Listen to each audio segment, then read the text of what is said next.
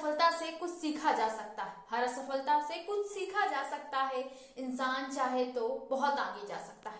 नमस्कार, मैं पूजा लेकर आई हूँ कुछ नया, कुछ खास। जीवन में जब इंसान असफल होता है, तब उसे मालूम चलता है खुद का खालीपन तब उसे मालूम चलता है वास्तविक में दुनिया क्या है, क्योंकि जब उस सफलता को पा रहा होता है, तब उसके साथ हर कोई खड़ा होता है जो उसकी तारीफें कर रहा होता है, जो उसे ये बता रहा होता है कि उससे महान कोई नहीं। इसके विपरीत जब वो असफल हो रहा वह अकेले हो रहा होता। वह लड़ रहा होता है जीवन की हर परिस्थिति से और खुद को ढूंढ रहा होता है। वह चल रहा होता है, वह खुद को दर्पण में देख रहा होता है और सच में उस समय वो इंसान जानता है खुद को। इसलिए तो कहा जाता है, वो प्रगति वो प्रगति में सफलता पाने का मुकाम अलग होता है, लेकिन उस प्रक्रिया के बीच जब इंसान चलता है, जब हर दिन वो नई नई परिस्थितियों से लड़ता है, वो खुद को बेहतर बनाने की कोशिश करता है, जहाँ किसी को उस पर विश्वास नहीं, लेकिन तब भी वो हर परिस्थिति से लड़कर आगे बढ़ता है। सच में, वो सफलता के मुकाम से सफलता के दौर पर आगे बढ़ता है। वो प्रक्रिया ही उसकी अलग होती है, जब वो नज़दीक से सफलता और असफलता की दूरी को देखता है, फ़र्क को जानता है,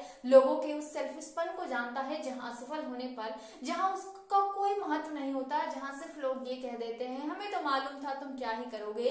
लेकिन जब वही व्यक्ति सफल होकर आता है तो बड़ी बड़ी लाइनें लिखी जाती है। कह दिया जाता है, हमें तो तुम पर पहले से ही नाश था, हमें तो तुम पर कितना विश्वास था। इसलिए कहती हूँ, लोग तो कुछ कहेंगे, लेकिन तुम खुद के बारे में क्या कहते हो, ये तुमको समझने की ज़रूरत है। आजकल हर दिन यूँ ही बदलता और यूँ ही निकलता जाएगा, लेकिन तुम्हारी फितरत क्या है, ये तुम्हें समझना होगा। तुम्हें हर दिन खुद को आज से अब बेहतर बनाना होगा। हाँ हाँ मेहनत करो।